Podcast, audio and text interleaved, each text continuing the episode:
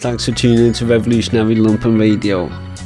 In this episode, we bring to you what's going to be a series of many interviews on sex work, sex workers, and Marxism. I think it's fair to say that there's no question a divide among Marxist revolutionaries as to whether sex workers work or whether sex workers should be seen as comrades and invited into the struggle, you know, invited into these organisations I think like people in general in society obviously get a big reaction when people even mention sex work, sex workers, all of that. The reactions being infantile and just plain wrong. They don't really know what they're talking about. They're only going off other people's opinions and that. So before you can even get into the social, economic, political questions that we need to bring an understanding to this massive phenomenon in our society. This phenomenon that has legislation and is recognised to an extent as part of like the bureaucracy of states in much of the globe today. And it has been like that for sex work in general for ages. Would like to say that this project was picked up with the help of Gemma Paradise XO on Twitter, who reached out after hearing our collaboration with Rev Left Radio, as well as a Marxist book club. Shout out she really seemed to like what we were doing here as a project from a revolutionary lumpen perspective. You know, looking out for the underclass, and the underclass is how I see sex work. It's kind of like criminal economy, just as there's criminal economies for like thieves, drug dealers, all the lumpen poles.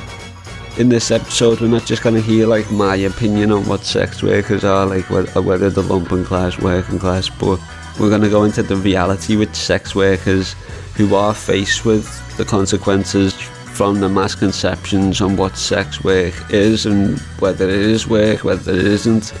What does that do for them as a class? And more crucially, labour rights struggles and as always to try and bring out the reasons why we need the solidarity to bring the lumpen and the left that much closer which is needed if we're ever going to have this revolution. So I'm going to go into it now with Juniper, an author, an academic, a parent, a comrade, and a sex worker.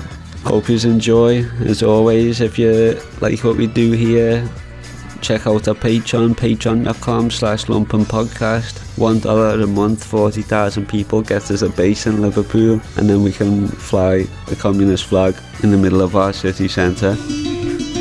No further ado violation of Palestinian human rights through investment and support it's not that some people are just too dumb to understand it. I mean, that's complete nonsense, right? It can be taught to anyone. Uh, it is intuitive to some degree, and it's not like an intelligence thing. And, you know, we had some placards, one of them which said the pretty factual point that Zionism is racism. You know, it's not just a moral stand, it's a political stand. What you're talking about is the role that Israel plays securing the interests of US and British imperialism in the Middle East. And it would be talking about Iraq or Afghanistan or something today where I am and I like understand these conflicts that have literally been going on since I was born. It's just like horrifying. It's not it's not British culture, it's just the world's culture. They love stories. They love this idea that there is this nation that looks like this. I think it's a distraction from the class struggle to be honest be so heavy because of how tough the questions are, just because of how tough females have got it in society and just like the patriarchal like standards that the you know what I mean, the double standards when it comes to like sexuality and just many freedoms. So to ask Why would that make the questions tough? Because if because what it does is hello. Hello. You okay? Hi. How are Hi. you, Juniper? Juniper? Yes, that's right. So I was just speaking to Ryan then about how difficult these questions are going to be for me. I was like, oh, it's going to be so heavy on Juniper. Yeah, He was like, why is like, why is it going to be so difficult? I was like, because the questions themselves are difficult because it's talking about patriarchal standards in society and just how difficult it is being a woman and the double standards that they're faced against and like when it comes to like sexuality and just many freedoms in particular whether it's expression or even just holding power And it's like, I'm talking about these things and asking about them, like talking about it makes it a truth, a reality. So that's why it's difficult to be the person to have to do that. It's important. I'm really grateful that you could take on these questions, which as difficult as they are to ask, it's even harder having the experience to answer them. You know, talking about things is so necessary. I think what's scary about it is talking about things always might have the potential to implicate ourselves. As a white person, I think about this a lot and the necessity of talking about racism. So, yeah, it fucking sucks sometimes, but I appreciate the opportunity to talk about it. I'm used to hard conversations, so don't don't be too afraid. yeah, it, it is so hard because people want to look at like the situation of sex workers and then they look at the global consciousness of how to view that and nobody's really truly explored this situation so much besides people who were involved in sex work themselves. They've the most experience and the most actual practical knowledge from this and this is why we're doing this episode now is to turn to those who have the most experience on it and like who haven't just jumped on the bandwagon and how to view sex work. You, you're doing the work. To really bring that out, that moves on to you yourself, what you think. You're the person who's, who's living and breathing it.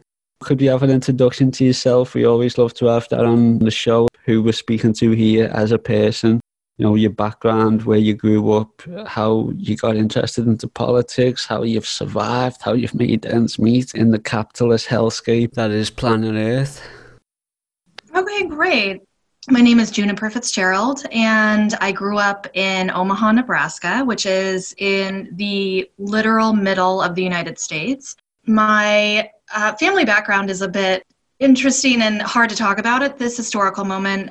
I actually, speaking of Black Lives Matter, protesting here in Omaha, one of my family members just did something absolutely horrible. There's currently a grand jury happening in Omaha, Nebraska right now around his horribly white supremacist actions. So I'm going to refrain from talking about my family too much right now just because it's so raw and sensitive at the moment. But I will say that I'm the love child of um, rural Nebraska and Appalachia. I had an interesting experience um, when I was actually, I would say, one step above squatting in a warehouse years ago, I met an academic. I was a sex worker at the time. I was working in a strip club and also escorting. And um, I met an academic who was so interested in my experiences from an intellectual, like not as a lived experience kind of thing, but more as a theoretical and feminist point of view. And and usually when you do sociology, those two things mash up really well. But in this case, this particular academic was really interested in using my lived experiences for theoretical purposes, and that's neither bad nor good, I suppose, but it, it afforded me the opportunity to get a graduate education. I studied under her. Um, she kind of took me under her wing. I have always had a horrible time taking tests, so I wasn't a great student on paper. But nonetheless, I got to go to grad school. I was working in the sex industry all through my graduate degree. I got a PhD in sociology, and I also wrote the first children's book with a sex working parent in it. I have a child myself, and yeah, now I'm in back in Omaha, Nebraska, and that's where I'm at. so super interesting. I'm to go through your life. I'm to comment on your life right now because I've had similar experiences myself, but I've never obviously made something of it just as you have. Firstly, starting off on your family business. That is family business. Like all things, I hope that the learning experience for everybody and hopefully only two truly good things can come of what was otherwise, you know, extreme hardship. Thank you. And, and especially when it comes to being one step above squatting I think I've been there myself all too often. I guess I'm I'm half there now. I mean, obviously, if it wasn't for my mum letting me live here, I'd be in a flipping tough situation.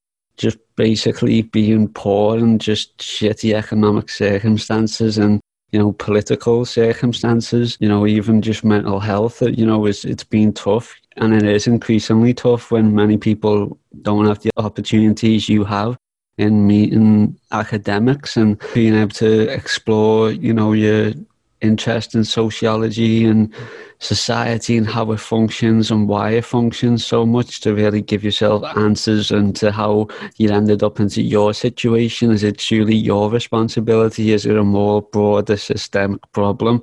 And often enough it is. When it comes to meeting like an academic, I've met he basically did shows on Broadway and was basically like half famous actor and then and like I bumped into him at like a protest or something one time and he already like an author and himself. And at the time, he was trying to do like a Kickstarter in London, and like he said, well, look, I mean, it's proper interesting, but what you can do is you can write books about this and teach people about it that way. Because he'd done that and like he was trying to work on this play and then he was doing this trying to make it into a film himself. And he, I, I got to see that process. I went all backstage. Can't remember the Adelphi Theatre I think in London. That's my Facebook picture anyway where it's just me up on that stage by myself. Got to see all that life all backstage and how these half famous actors live in that and I was smoking weed with them at the back of this show like after like, it was a proper big London Broadway show, and I'm just smoking joints with, with the actors in between shows at the back of it. Oh, look, I swear it was a mad experience, mad times, but it is truly like amazing. You got to go on to education from this experience, and you've truly capitalized from that experience, and you've made something from it because you've seen another world where that's where a lot of mental health trauma and that comes from because you don't have these opportunities, you don't meet these very interesting people who can show you a different kind of lifestyle and how society and many other different sects of society live and that. So if you're always on the ground and you're literally always close to squatting and, and like you've got to do what you you got to do to make ends meet, that's where you you don't have hope. You you don't you don't try and work towards the future. You got no idea how to do it. Again, you've absolutely done what you've done. You've smashed it basically, and well done. You've actually done like children's books and you've referred to like having sex work and parents within that to really explore these questions that people have about other people who, who like live different ways in society. It's sick. You're a sick person. You, you're proper cool. Thank you. People, come on, have your chin up. Like things can change. there is other ways of doing things and it's about being optimistic and that but let's explore how you got there. You're talking about sex work this whole time but like the perception on what people have on sex work is this is why we're talking about patriarchy and like the double standards of women. I'm sure everybody's heard this phrase where if you've got a, key that opens many locks and you've got a master key but if you've got a lock that like is opened by any key then you've got a shitty lock And like, what does that mean? Well, that's saying basically if you're a male and you use your willy to go into many pussies, then you've got a boss master lock. But if you've got like a pussy who lets many dicks in, then you've got a shit lock. And that's saying basically men can have sex all they want with as much as they want and like women can't and the slags otherwise and the sluts they proper look down on and like it makes people sick and that but why is that what's the whole purpose in that and like why do we have that when people are forced to live in that? And this is where we come into people's perceptions again. It's like when you're trying to have these discussions with sex workers, and sex workers have their own opinions when it comes down to politics and society and jumping on to like communist movements and Marxist movements or like social movements. People have still got these opinions against them. So they're like, oh, do I really want to be working with this slag here, this like sex worker? and like this is what's brought us here today. Should they really be working with them? If so, then why are they thinking in these patriarchal ways? Like, what's that about? What's the purpose of it? What does these double standards do for the sex workers who are trying to be involved? Yeah, that's a great question. So, I will tell a story, I guess, of my academic work. My dissertation, my PhD dissertation, looked at people who were working in the sex industry but also trying to attain higher education. You know, it's so interesting to talk about this on the heels of you talking about how this one academic kind of changed my life. I mean, I remember when she suggested grad school, like not even knowing what grad school was, oh. and um, and so I really wanted to explore people who were doing sex work, but also trying to get a degree in education. You know, whether it be an undergrad or a graduate degree And more often than not, people told horror stories of being outed as a sex worker to their schools. I remember one woman who was working in the sex industry came to school, and the school newspaper had taken a still from one of the pornos that she was in, so a still of her like naked, and put it on the front page of the school newspaper. And like as soon as she got to campus, it was like everywhere.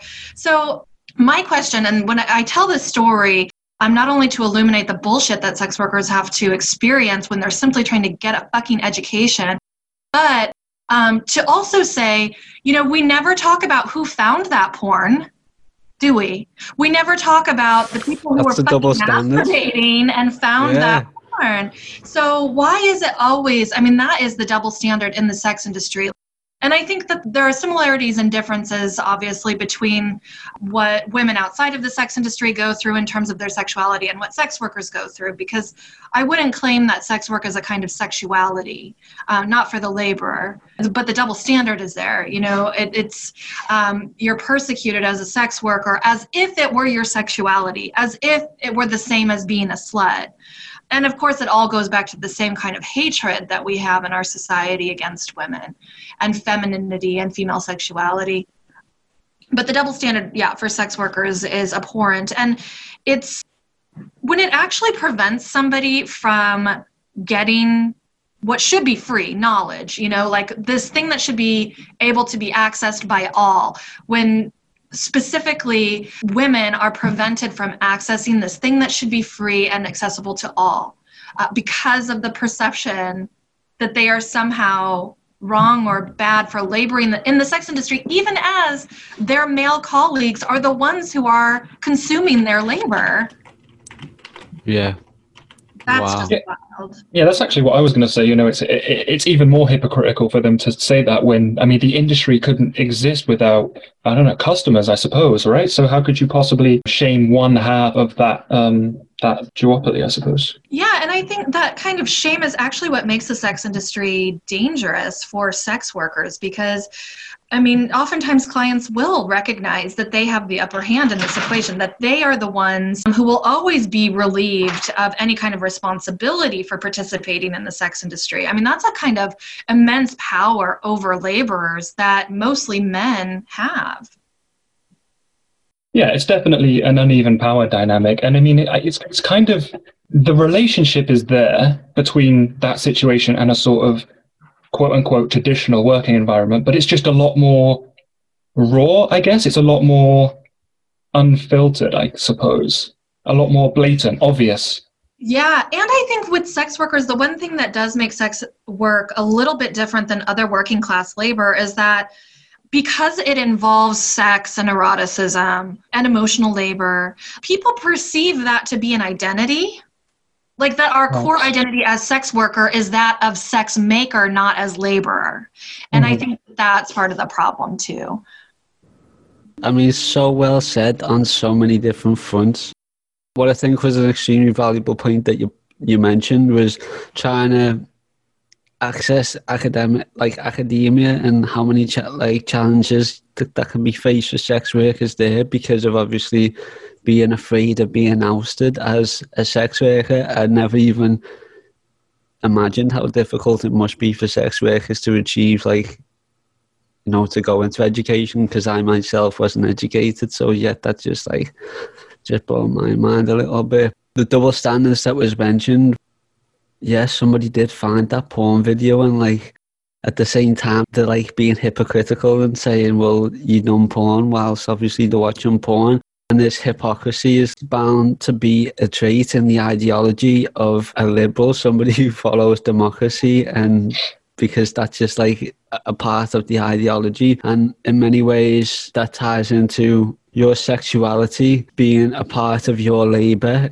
Could you just go into that a little bit more and how your labor, your work isn't your sexuality or even your identity, and how that's like saying, I guess, I mean, I would say that's like saying if you have a job in- under capitalist, then you're a capitalist because your job is now your identity. And I guess if you really want to remove the hypocrisy, and if I say that like unsarcastically, then if you have a job, you are a capitalist because you're not a mm. full time revolutionary. Therefore, you can't actually be a communist. You can't actually be a comrade.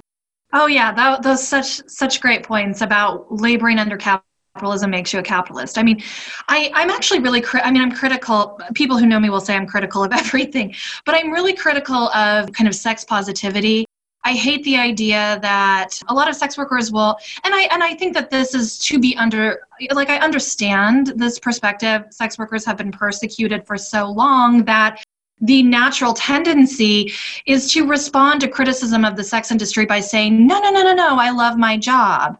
So I understand why some sex workers do that. I I think my whole my whole position is that we don't have to love our jobs in order to have labor rights and indeed that i mean to me that is the whole purpose of a revolution is to bring forth more rights for people so that we do get to have more agency in our lives i'm really frustrated with people who call themselves revolutionaries or even communists who are very anti sex work and think that the way to mitigate harm in the sex industry is to eradicate it completely. We don't talk about any other labor industry in that way.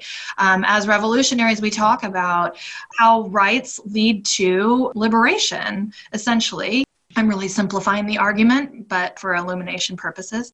I mean, this comes back to the idea of sex work as an identity or a sexuality. Maybe when I was younger, I mean, I started working in the sex industry when I was 19, 20 years old. And I mean, I remember feeling a sense of kind of excitement. As a queer woman like i got to spend most of my days around naked women. Like that was exciting to me. I really enjoyed that. But yeah, i don't like it was but like the labor of it you know the labor of emotional labor or giving lap dances or meeting a guy at a hotel like that was not my sexuality. And policies or con- even conceptions of human rights in the sex industry should not be based on the idea that this is a sexuality. Because the only person who is exercising their sexuality in that exchange usually the guy you know? I mean the guy who that's his sexuality not mine don't base your perceptions on the industry based on his identity and sexuality because that's not my truth go into that a little bit further that's properly interesting what do you mean well, I just mean that if somebody, I mean, most of my clients were men. I had a few female clients, which were those were always fun. But even even having female clients in the sex industry, it wasn't my sexuality. It was always a conversation about what this person was hoping to gain from our interaction, whether it was a lap dance, whether it was again meeting in a hotel room, whether it was a voyeuristic dance on stage or whatever. Like it it was it's labor, right? If you're making coffee, if you're a barista, you're taking orders, you're making the coffee that people want.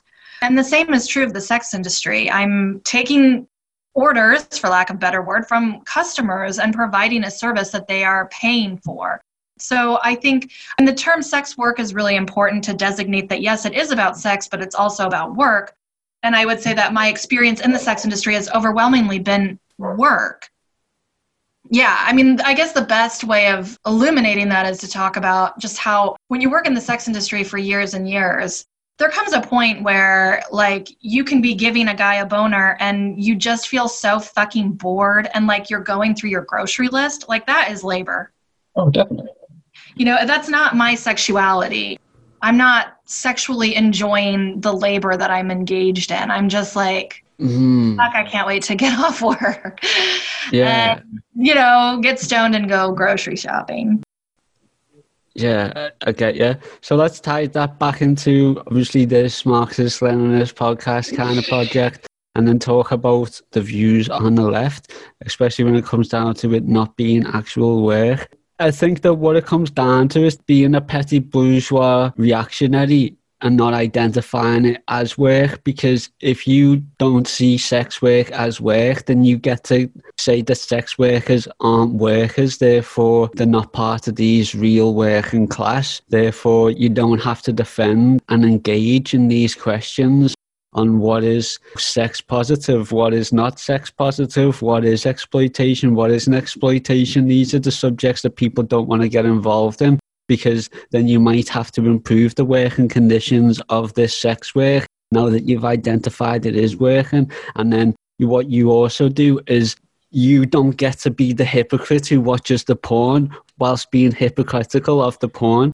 But society has made you that much of a sexually frustrated person because it's taken away the natural ritual to be able to mate and to be able to find a partner because it's all being capitalized. And if you want to find a partner now you've got to go onto these websites. You've got to do all these other mating practices now that every part of our life is being taken away from us. So at the same time, these people that turn into sex workers to find this urge to find that female body to be happy about. And now that you're both naked, enjoying like one on one touch, but you need the slave in order to be the person who can dominate, whilst you yourself are being dominated under class structured society. What would you say on that? Would you think that that's a fair take or?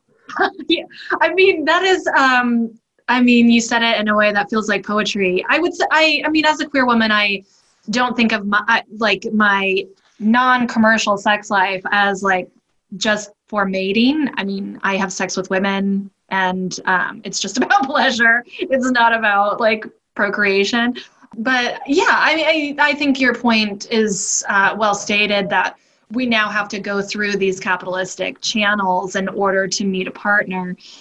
I think my experience in Nebraska is just so different because there's really not a lot of people here that I would have sex with. and usually all the cool people move away from Nebraska anyway because our politics are so horrible. But in any case, yeah, I mean, I, I hear your point. It is kind of talking about cool people as well, in it though, because the cool people are having a lot of consensual sex and I think that the uncool people are a little bit jealous of that. I think that that's obviously a part of it as well. But I mean, they're jealous because the capitalists have capitalized on what sexuality is, and, and that's why many sex workers, I think, have turned to feminism too and and engaged in that kind of theory too, because that's where you're left to turn to when it comes down to these power struggles in society, especially if like communists are never turning a blind eye you know, um, not to offend anybody there, but that's just a little observation I've made. I think that's great, especially if we look at people who are self identified incels and the violence that they have, you know, wreaked mm. over the mm. bodies of especially women, um, and many of them, at least in the United States, claiming that the, that they are pissed off that they're not getting attention from women. So, I mean, I think jealousy is um like way we need to talk about jealousy a lot more. I think.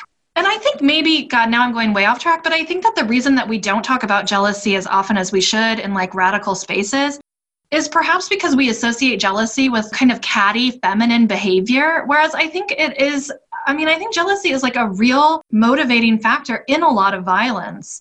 Again, at least in the United yeah. States. It's the ego when it's being offended and it has to lash out and it has to obviously dominate to make up for what it feels is being dominated. Oh, yeah, for sure. And to this point, just really quick, I want to mention that there are like a lot of perhaps well meaning liberals who will say things like, well, if sex work were legal, and by the way, we don't want legalization, we want decriminalization, but they'll say things like, if sex work were legalized, all of these incels would have a sexual outlet and then they wouldn't be so violent. And I just want to say that that kind of shit is so dangerous and so violent. Conceptualizing sex workers' bodies as like a vessel into which you can put violence is so fucked up on so many levels. And so white liberals need to get a grip that's all I'll say about that. Right. It's like the dehumanization of a person, and instead they're just a means to an end, right? They're not like a person in and of themselves. They're simply a tool to be used by someone else to reduce violence. A right. product.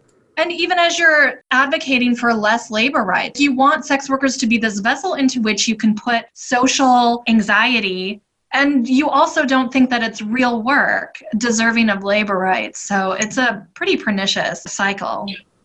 Yeah, I was also just going to say that like jealousy is like a basic motivating factor of capitalism, right? It wants you to be jealous ultimately of the people around you that have bigger things, nicer things so that you'll work harder and, you know, contribute more to the system, right? They want you to look around and want more than that's what keeping up with the Joneses is, right? That's what that's built on.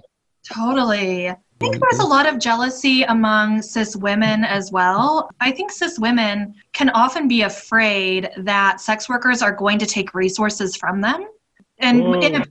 you know, in a patriarchal structure, cis women do get most of their resources from a patriarchal relationship and so they're afraid that sex workers will will take their resources.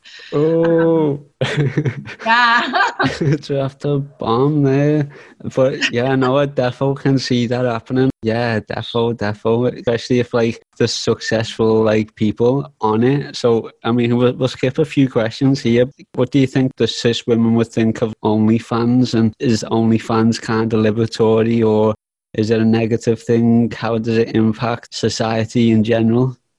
Great question. I think OnlyFans, like any other kind of labor under capitalism, is de facto oppressive. I mean, I think all labor under capitalism is oppressive, whether you're working in the sex industry or academia, of which I've done both. But OnlyFans, I mean, it's a tool. It's a tool for sex workers. I think what is problematic about OnlyFans is that now in this kind of um, shit show that is 2020, there are more mainstream people getting on OnlyFans and, you know, using it to increase their celebrity. So they're not using it as a tool in the way that sex workers use it as a tool. They're using it as a platform to kind of increase their celebrity. They are using it to look more edgy almost. Mm-hmm. And there there was a situation, I can't even remember this woman's name. Bella Thorne, right? Yes, Bella Thorne, that's how it was. She just recently, like two weeks or three weeks ago, said that she was going to post pictures of herself naked on OnlyFans and you had to buy a subscription to see mm-hmm. her naked. And she made like a million dollars doing this or something. Yeah. And, but she wasn't actually naked. So then OnlyFans immediately changed their policies for paying out sex workers which fucked over a lot of sex workers. Mm-hmm. Um, a lot of sex workers lost a lot of fucking money. So to me, that's the problem is when you have these tools that were created for use by working class people, exploited by people who are already fucking millionaires and successful under capitalism. And then the impact of that is only ever going to fuck over the people who were already fucked over. The people who are mm-hmm. already struggling, the people who are already marginalized. So that gets frustrating. I mean, whether you're talking about a strip club or an online platform, for the most part, these institutions and organizations are owned by the owners of the means of production. I mean, these are men, usually, typically, wealthy white men who own these spaces and can change the rules at their whim. So that's the problem. I mean, I would love to see. I mean, we have seen, we have seen, at least in the United States, like strip clubs that have unionized and stuff like that. It's never as sustainable as we would hope. Yeah, I mean, that was essentially going to be my question on that. Like, is even the temporary solution then for, you know, a load of sex workers to get together and make a sort of equivalent OnlyFans? But I guess it doesn't really work that way because OnlyFans has so monopolized the space that you can't just open another one, right? Right. And I mean, I've been to um, like AVN. I don't know if you're familiar with AVN. Yeah. In Vegas, I used to go every year. It's lovely because you get to like hang out with a bunch of sex workers but there's always a panel for like industry people, like the head mm-hmm. of the industry. And it's usually always men, always white men, talking about how they can best profit from these platforms, like creating rule, like, um, what is it called when you like trademark your ideas? Like intellectual property kind of oh, stuff. Got you. Like yep. they'll, they'll, I mean, they talk about how to prevent people from creating similar platforms to theirs. Mm-hmm. I don't know. It's such a stigma. I mean, I think about this too. It's such a stigmatized industry that, of course, a white rich man is going to be the person who can withstand that kind of stigma. I mean, if you are, for example, trans women in our industry are more stigmatized than anyone. And if you're a trans woman trying to create a new platform, like the amount of stigma, I mean, it's just harder to withstand that kind of stigma, as well as the, the legality of all of it that these white men kind of weaponize against any competitor. Or even, sorry to go on a rant here, but I think of like the brothels in Nevada. The owners of the brothels in northern Nevada, those owners are like the biggest lobbyists against legalizing sex work in Las Vegas because they don't want competition so it's like always these people who do not who are not laborers. I mean, it is such a clear example of the owners of the means of production quashing any kind of worker solidarity or uprising. Interesting. There was so, so much there, and there was so, so much I could respond to, but it really got me mind going, and I've just got a few things to respond to. First, he was Bella Thorne, and that was really interesting. But OnlyFans, in that sense, is not liberatory for sex workers. It's not something that benefits them. From what I heard from your response, in fact, it, it only like Bella Thorne, for example, is not meeting with the people at the head of OnlyFans to negotiate better terms for the users of OnlyFans. She's doing it for her own individualistic opportunism. And I think that we see the same thing as Bella Thorne is not a true worker in that sense. She's a celebrity having the perception as a worker to engage in further celebrity and opportunism for profit. We see the same thing when it comes down to actual communists trying to go out there and be vanguard when it comes to like Vaush and like his platform. He's not a true communist. Yeah, he's profiting on these platforms that could be liberatory if you argued and negotiated for better terms like on those platforms and just like a general better outlook obviously Bella Thorne has no political opinions, yet she's like kind of a, a political mo- model when it comes down to these conversations of sex work. Hence, we're talking about her now. So, Vaush in the same way, if you truly want to see the sex workers on OnlyFans as like sluts and you see them as whores, then you have to see Vaush in the same way that he's a slut and he's a whore to YouTube and to Google. And like he is obviously being dominated by these platforms for opportunism and profit. Yet the same people who were paying Vaush and, and going on his, his streams and giving him lots of money and the same people who like recently he started a Patreon for no reason. People just went on it and gave him money for no reason. And he's meant to be like Vanguard and like people looking for him when it comes down to having the right ideology and, and the right perspective of how to be an actual principled comrade. So yet the same people who are paying him see the, the sex workers as whores are the same people who's paying Vaush, who he him himself is a whore, if you want to use that same fucking ideology. Yet these are the simps to both of them. So again, it, t- it brings back down to hypocrisy and it just pisses me off. The point I'm making is we need to identify who are true reactionaries in these movements, in these struggles, and to have like you know, so we know who can re- better represent us in our movements, in our ideological struggles that was basically what I wanted to respond to because he's really been pissing me off lately, and I thought that I could tie that in there, but thanks for hearing me out.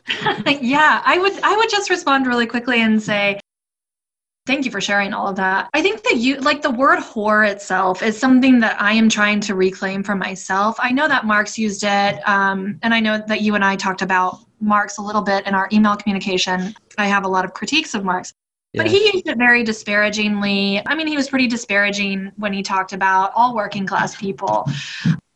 But the idea that somebody is a whore, uh, like in a pejorative sense, because they're exploiting something, I think that I'm trying to change like my own internalized whorephobia around that and reclaim the idea of being a whore. To make a long story short, even um, feminists will say women are treated like whores as if whores are not included in the category of one woman first of all. But um, what would it mean if like whores were treated well? You know like instead of using whore as a catch-all phrase for how people are treated like shit and how none of us want to be treated like shit what if like whores were treated better it's so heavy, just the terminology of whore I used a lot. And I'm so sorry if I offended everybody. That was not my intention. Solidarity, I'm all about obviously standing there with, with fellow lumpen. But I mean, yeah, just look, even on Game of Thrones, you've got a whole category, like you got a whole category of people who are just casually called whores. Do you know what I'm saying? And that's how big it is in our society. And like the, until I started working on this project, I, I didn't realize how many sex workers there are. And yet there's there's fucking millions. Like they seem to be everywhere now that I've got my eyes open. It, it's not just a term. It, it is almost talking about a whole group of people who we have to stand um, with and, and again Marx had the, the same wrong ideology and how he viewed like the lumpen in general beggars. Like Marx himself like he didn't even have a job. Like he survived by like the the um, the charity of Engels. Do you know what I'm saying? He was like a, mm-hmm. a bum. And yet he was like he oh look, he didn't have a clue when it come to this shit. He's good at like talking that actual like theory, but not when it comes down to his talking about people that he didn't even relate to in any way whatsoever. So we're hoping that this is a resource that people can relate to, so people aren't having the same thought of of of, of Marx just hating on people that he didn't have a clue about, because that's just silliness.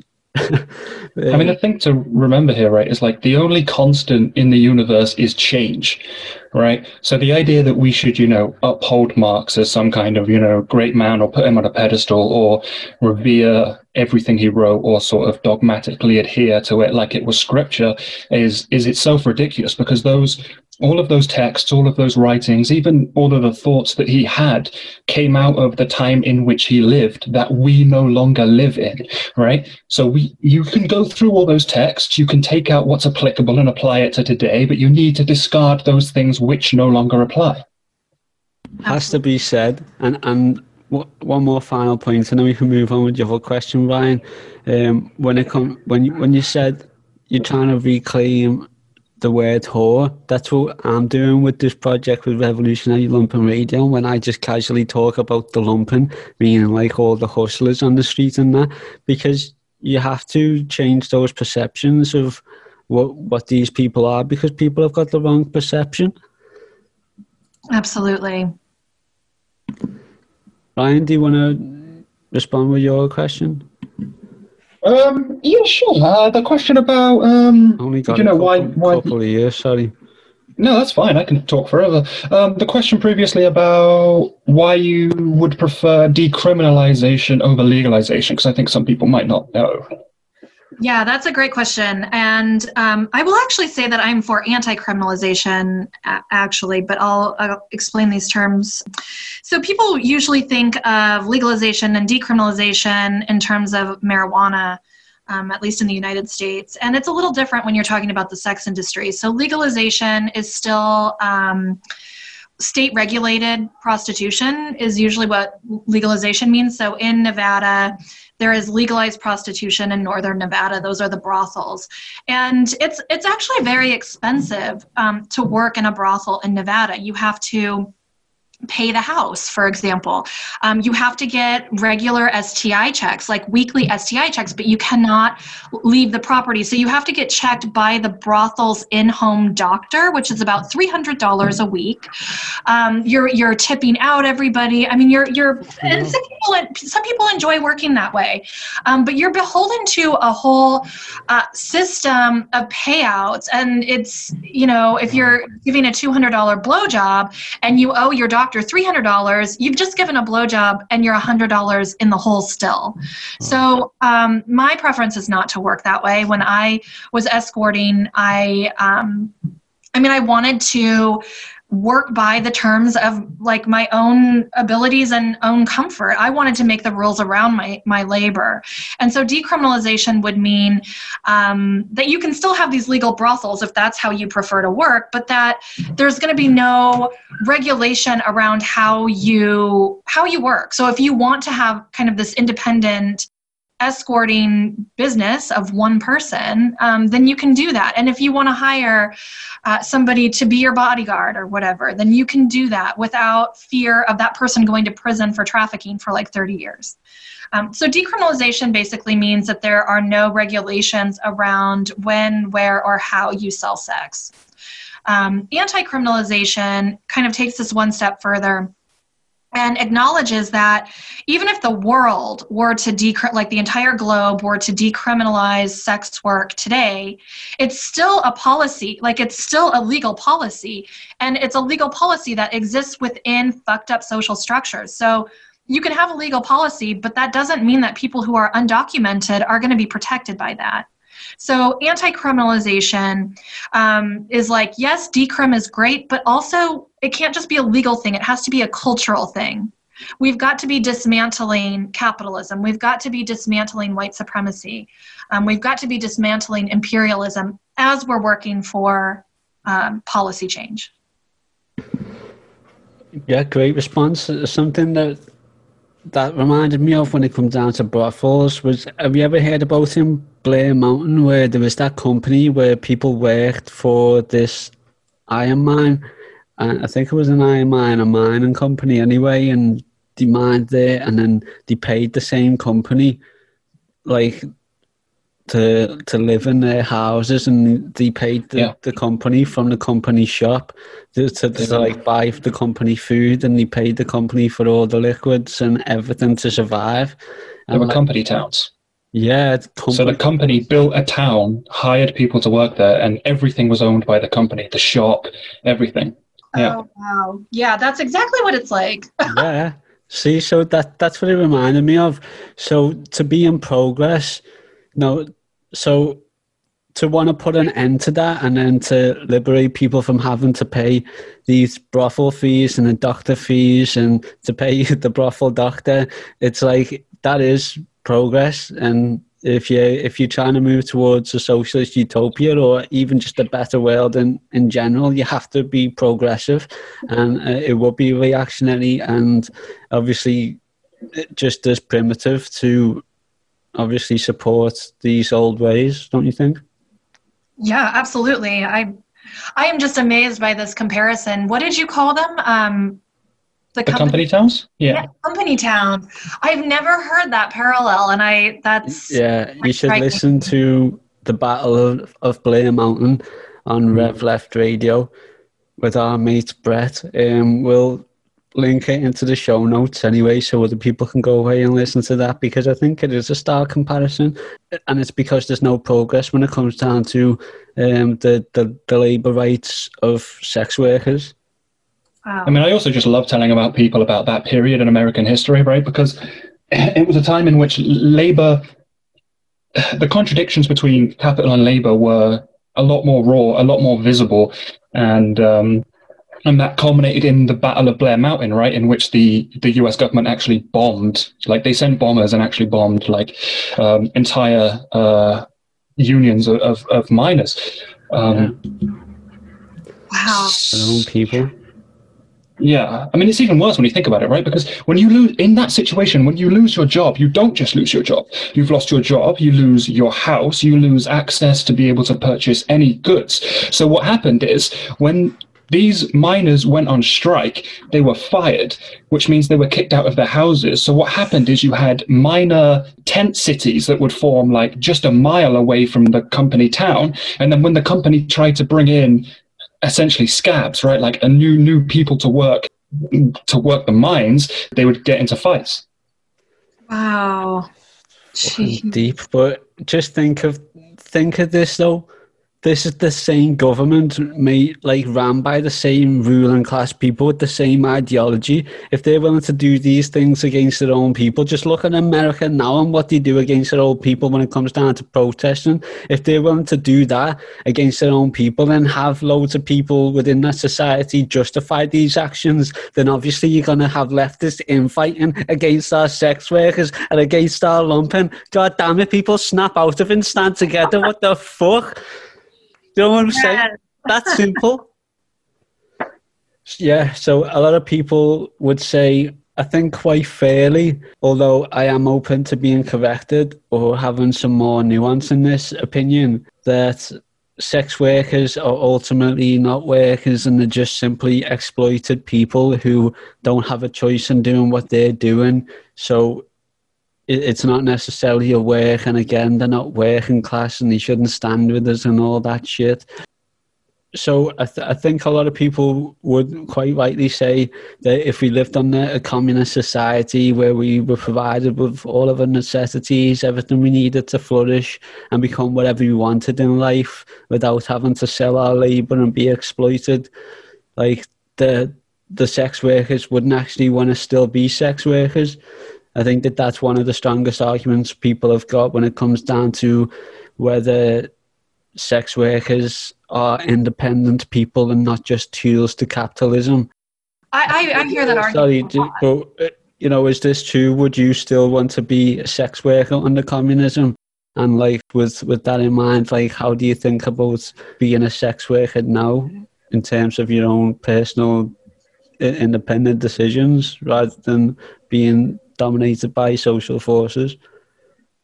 Yeah, it's a great question. And I think that I'm going to answer that question by saying that my absolute dream um, is to live off the grid and have a farm that I'm able, that is completely self sufficient. And, um, and so if like, that is to say my my dream for my own labor would be not i mean i don't i don't want to be in the sex industry. I don't want to be in academia necessarily.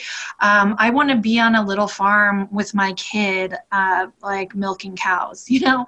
Um, so but so i say that story to just say that i, I think that there a lot of labor that we won't be engaged in if there is this um, progressive revolution towards you know whether it's a communist revolution or i think of like the cyborg manifesto like if it's a revolution in technology and like all of these machines are doing the shit labor for us such that we have more leisure time like what will we be doing? I think it's a really great question but i don't think that that the answer to that question it doesn't match up to the question of rights right? Like just because my labor will be different in a different society doesn't mean that I am not also deserving of human rights in this society.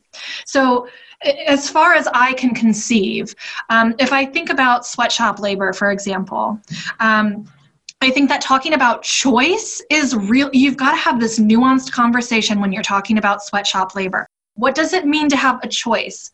Do people choose to do sweatshop labor, or is it the last of shit labor available after, you know, imperialist countries have destroyed their culture? So, choice is a really difficult conversation to have about sweatshop. But I, I do think that people who work in the sweatshops are my comrades. And I do think that they are deserving of labor rights. And I do think that they should be part of this conversation. So I think sex work is the same. Um, I think choice, obviously, there are people who have been trafficked into sex slavery, and that is not a choice. I feel strange that I even have to say that. Yes, making space for those people. Obviously, they're not laborers, and they are deserving of the world. I mean, I, I want to help um, anybody who has been exploited in the sex industry. But if we're talking about people who labor in the sex industry because it's the last option of shit labor under capitalism, I mean, why wouldn't they be part of a conversation about labor rights? And why? I mean, I guess I just don't understand why sex work is the only labor that undergoes this kind of scrutiny. Um, if we talk about literally any other kind of shit labor, I think people generally have the perception that yes, more labor rights is essential to surviving capitalism right now, whether or not that labor will exist post revolution. Yeah, I mean, choice is a conversation that I could literally talk about for an hour in itself, right? I mean, not only because I don't think anyone chooses to do anything, but I mean, even within the constraints of capital, like if the only choice capital gives you is sex work or death, I actually don't think that's a choice at all. Like, even though, you know, people can still say, well, technically you chose. Yes, but what kind of a choice is that, right? That That's essentially, you know, you could go back to slaves and say, you have a choice, it's slavery or death. I mean, what what kind of a choice is that, right? Freedom is the choice to choose between choices. And if the only two you have is slavery or death, then you actually don't really have a choice. But I think that with all labor under capitalism, I mean, I, I would never, except for the instance of sex slavery, which is very clearly slavery, I think that people make really hard choices about their labor all of the time every day under capitalism. And yes if you're if you have a, if you have to make the decision between feeding yourself and laboring in the sex industry that is obviously less of a choice perhaps not even a choice as compared to uh, bella thorne you know pretending to put naked pictures yeah, up on onlyfans. So there's there's obviously um a vast range of experiences here, but I think that there is room for everybody to have a voice in this conversation. Um, and I think that we can also make room for the fact that given your certain set of circumstances, that's going to determine the kinds of things you're you're demanding. I think that people who are trafficked into the service industry and you know most people are trafficked into agriculture so i think that those demands are going to be different and should be different than somebody who is like a working class sex worker and this just happened to be the best option at this point in her life. You know, I think that those demands are going to be different and that's okay. That doesn't mean that one is less valid. It means that these are two different experiences in the world, both deserving of a voice. And we can make room for that in our movement, I think. We have to if we're ever going to succeed. Hmm. Yeah, potentially. Do you are you not worried that she'll crowd it out if that makes sense? That her, you know, presence on it will I don't know, suck up the market, I suppose. She'll be such a dominant figure that she'll take business from others. Who are you speaking? You mean Bella Thorne? Yeah, Bella yeah, Bella Thorne specifically, but anyone generally. Oh, fuck Bella Thorne. I mean, Mm, um, I'd do that if I ever went onto OnlyFans. What? I'd take up all the market if I ever went onto OnlyFans. Seems unlikely, but okay. over the mark. Um, I mean, I think it's important to say that Bella Thorne is not a sex worker, right? Like, she doesn't get a con- For sure. get a Yeah. voice in this conversation because she's not a legitimate sex worker. Okay, I hear you. But what I'm saying is that there are different degrees of choice, even under an oppressive um, social structure like capitalism. You know, on the one end of the continuum, you have absolutely no choice. On the other end, you have complete choice. And I think that the range of experiences in the sex industry, like any other labor, is going like there. There is a continuum of experiences, a range of experiences of zero choice and a lot of choice. And yeah, the people who have a lot of choice, like they can sit down and relax for a minute. I do think that the the voices of more marginalized people are important, more more important probably. But this is just to say that when I think of kind of mainstream conversations around the sex industry that are being had by people who are not in the sex industry, usually focus on the complete lack of choice that people have. And somehow that's a valid reason for not giving people labor rights. And so my point is just that we have to open ourselves up to the nuance of this conversation. Like there's a whole host of uh, experiences. For sure. I mean, when it comes down to would you still want to be a sex worker under a communist utopia, it's the same answer I think that like Breht gave us. Post class society in, in a communist future society that Marxism will no longer be needed. And I think that's a really important point. Marxists literally want to get to the point where we don't need Marxism anymore. And there's a there's an interesting echo in Buddhism where where the Buddha talks about um, the Buddhist practice and the religion and the philosophy and the psychology of Buddhism being a raft. And you get on the raft and you use the raft to cross the river, right? And, and on the other side is enlightenment uh, to be crude about it. Um, but once you get once you're enlightened once you become enlightened in the buddhist sense you you, you discard the, the the raft right? You don't get to the other side of the of the river and pick the raft up and keep carrying it over land. You let go of it uh, because it served its purpose and now it can be jettisoned. And that's the exact same thing with marxism. That's how i think of myself as a marxist. I'm a marxist because i'm in this historical process that needs to be fulfilled and marxism is the mechanism by which we can fulfill it and move beyond class society. And then I want to get to a point where I no longer have to be a Marxist. Eventually, you end your own philosophical outlook because the, the need for it has been transcended. And there's something beautiful in that, you know? It's like, When he was on the show, it was like we want to get to the point where we aren't actually Marxists, where we don't have to do this. We don't want to be involved in class struggle. We don't want to do this theory. We don't have to discuss it. We don't. We want to get to the point where we don't have to share it. As much as obviously we've loved this discussion with you, Juniper, and spending time with you, we really want to get to the point where we've made the progress and we're free to have our own choice. And this choice is dominated by our material conditions, what we're forced into to survive. That's why we turn to this theory now, because that can provide us the answers on why and how this culture, our culture, has been destroyed, why a land, why we can't simply pick food from the bushes and from the ground to survive, and why we can't drink from the rivers, and why we have to buy food, and why we have to sell our labor. This is why we turn to the theory. So, understanding this choice and people are having to turn to sex work, that's just their material conditions in the same way that people are forced to sell their labor to whatever job they work as. Like it's that simple. If if they if they're working under capitalism, they have to sell their labor. There's no other way about it.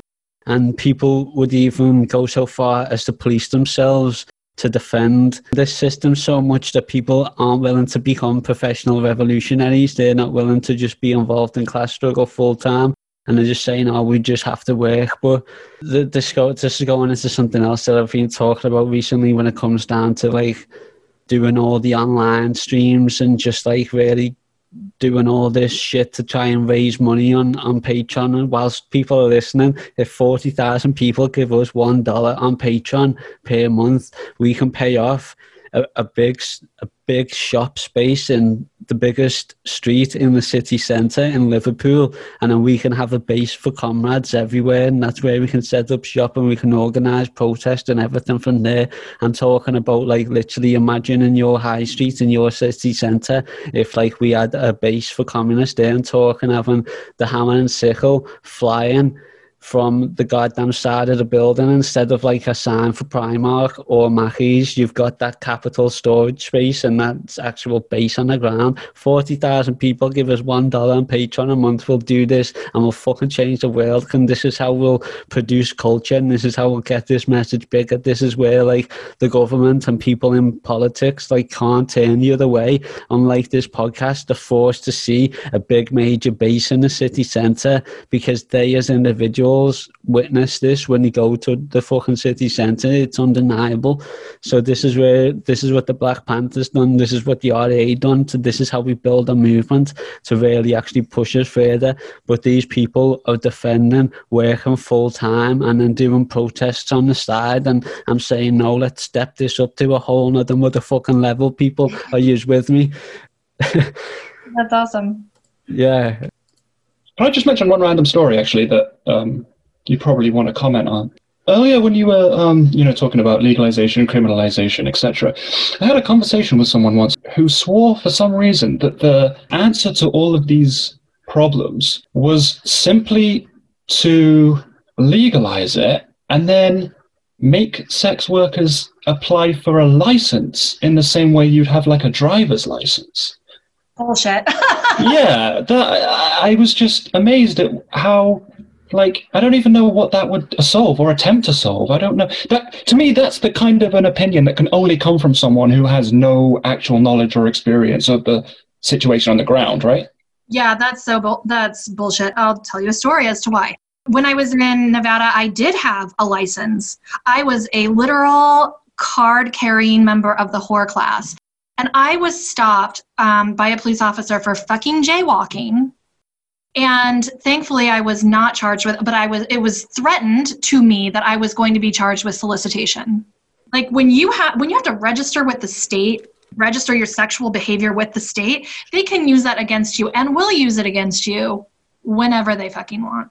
And so this is why we advocate for anti-crim too, because you can have all of these policies under these systems. If the system is fucked, they're still going to fuck you over. They're going to find some way to leverage the the stigma over you, even if it's not criminalized. So I would I would call that kind of a backdoor criminalization process. It makes kind of white liberals feel good about themselves. Uh, actually, still dangerous for people in the sex industry. I mean, if you yeah, there was with with and you know thinking about this too you know now that we're all at home because of the virus and i'm homeschooling my own child uh, you cannot you cannot even homeschool your own child if you have a if you have prostitution or solicitation on your record. So i mean registering with the state is not my favorite option. Yeah it also seems to be like this weird sort of liberal fetishization with like bureaucracy. The idea that like the solution here is simply to inject bureaucracy between the sex work industry and the government is I don't even know how you get any solution from that. I don't even know what that would even in theory be helping. Totally. That's, that's true. It's, so there are a lot of people out there as feminists, different genders, sexualities, all of that. But I think there would be a divide, don't you think, within feminism where there would be sex worker feminists and feminists who aren't in support of sex work and would maybe see sex work as counterproductive to feminist struggle. Have you got any thoughts on that? How would you address this opinion that people might have? Is sex work something that benefits the feminist struggle and feminist, um, Is that just sex positive versus sex negative? Is that what that is? Be.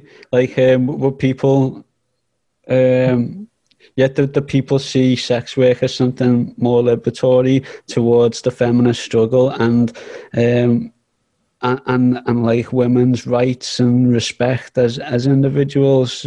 How would you respond to that? Yeah, so that split actually happened, at least in the United States, in 1982 at the Barnard Conference. It was a split. So this conference was supposed to be a feminist conference about violence against women. And it's really interesting to look at some of these pictures or read Carole Vance's um, book about it. But on the one hand, you had these leather dykes and trans women who were doing sex work and just marginalized people who, for myriad reasons, were not able to exist in the mainstream feminist movement or in mainstream labor. So you've got these people on the one hand at this conference, and then you've got these kind of middle class white women white cis women. And they're arguing things like bdsm is oppressive sex work is oppressive uh, pornography is uh, oppressive. And and um, therein kind of began the split between um, second and third wave feminism or what some people refer to as sex positivity um, and radical feminism. But i think again that the issue i mean i think that these conversations about whether sex work is liberatory for women that itself is steeped in patriarchal conceptions of labor because it's again looking at sex work as a kind of sexuality, but the only person it's a sexuality for is the fucking owner of the means of production or the consumer, the capitalist. Yes. Um, so I don't even think that this conversation, like whether or not labor is liberatory for women, it, it, doesn't seem like an important conversation. To, the, the conversation to me is how do we make all labor less exploitative for women? Yeah. So, it, I mean, I think that that changes the conversation, you know, like I don't need my labor to be sexually liberate. I don't anticipate that my labor will be sexually liberating for me under capitalism. Yes. Just, you know what I mean? Like, no, look, I'll, I'll tell you just how much I get what you mean. Because do you remember what I was saying right at the start, where people jump on these bandwagons of like what to think about certain situations, and then they just repeat whatever fucking line you read on Twitter or Reddit or anything on the internet or heard in real life. I think that what you were getting at there was this question of is sex work liberatory? Does it help liberate women and the perception of like like all of that that question in itself it, it's all fitting in with, with, within that liberal narrative and that in itself isn't actually like a productive question to ask. That's actually counterproductive because you're only asking for an answer that fits within the bourgeois ideological fucking understanding of things. If you really want to be progressive which is what we want to do if you don't want to find answers that fit in with a capitalist narrative. We want to ask questions that can progress us towards somewhere that's that improves the life conditions for everybody on the planet and gets us towards true liberation, which is what you're fighting for by asking for how to improve, you, know, the conditions of people existing on this planet who are forced under material conditions. Is, is that right? Yeah, absolutely. Well, look, that, see this, see what I'm saying right at the start. I was trying to, I was trying to explain that, and now I know I've got your answer to listen back to and repeat that. Like, see how much we're learning here. This is like a genuine learning experience. Thank you so much for it. Thank you so much. Yeah, this has been a joy. It has. So, is there anything you want to add on before we just move on to the um the, the closing questions on where people can find you? Is, is there anything else you want to add? Anything you want to ask? Um, just because I have this platform, I will say please check out um, hashtag justice for James. Um, James Scurlock was the man who was murdered by one of my family members um, during a Black Lives Matter protest. And um, along with the work I do for labor rights, um, I also, you know, want to bring justice to uh, a black man who was murdered by the white supremacist uh, bullshit of my own family. So please check out Justice for James. Yeah, that's most admirable of you. We'll certainly do that. That's the least we can do for everything that you've done to prepare and, and explain and spend your time with us and really take these difficult questions on and, and answer them in just really interesting, super informative ways that I think people can hopefully learn from, and and hopefully they've enjoyed the conversation just as much as we have. So Oh, yeah. before we say our goodbyes, where can people find you? If you got any plugs, any social media, any websites, anything like that you want to add on? Yeah, I'm on Twitter at Juniperfit. I have my children's book you can buy right from Feminist Press. It's called How Mamas Love Their Babies. I have a chapter in a book coming out in February called We Too Sex Work and Survival. And my auto theory will be out soon with Feminist Press as well, which is going to have a glorious title that I cannot say just yet, but I'm super mm-hmm. excited for it. Oh, secrets, cool. Waiting on building hype. So can we buy a book off you and get it signed by you and Oh, that sent would- out? That's very flattering, yes. Bosh, well, I'll do that. It'll probably be next month. I'll uh, message and sort that out. We'll add on links for everything that you noted on the show notes. It's been a pleasure. Like I really enjoyed this. This is hopefully going to be one of the, the many discussions on the, the main episode. But I'm thinking of releasing this early as a single episode. If that's if that sounds good with you. Oh yeah, that sounds great. This is yeah, I've done a lot of podcasts. This is probably um, the funnest that I've done. It's been great. Thank you. Oh, sick. You, can come back anytime. But, okay, so we'll love you and we'll leave you. And we, again, that's been us. Ryan is a Marxist. Shibby here. Juniper.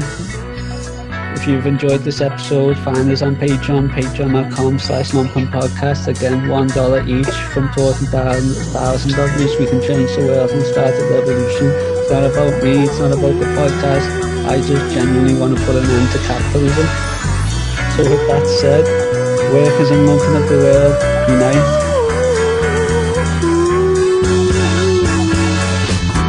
I was the third brother of five, doing whatever I had to do to survive. I'm not saying what I did was alright. Trying to break out of the ghetto was a day-to-day fight. Being down so long, getting up didn't cross my mind. But I knew there was a better way of life, and I was just trying to find. You don't know what you do till you put under pressure. Across 110th Street is a hell of a tester. Across 110th Street, pimps trying to catch a woman that's weak. Across 110th Street, pushers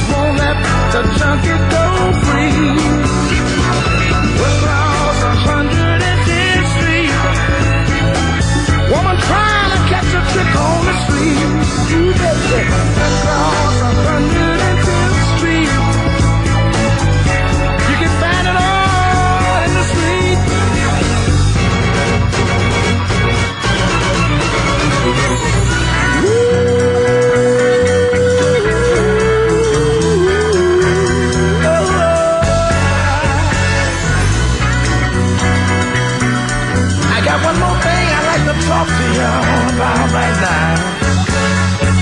Hey, brother, there's a better way out.